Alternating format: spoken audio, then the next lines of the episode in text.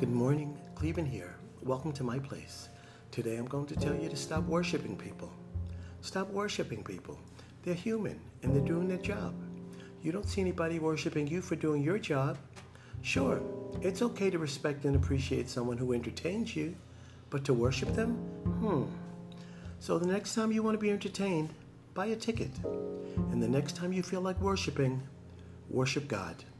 And as always, thank you for tuning in to my place.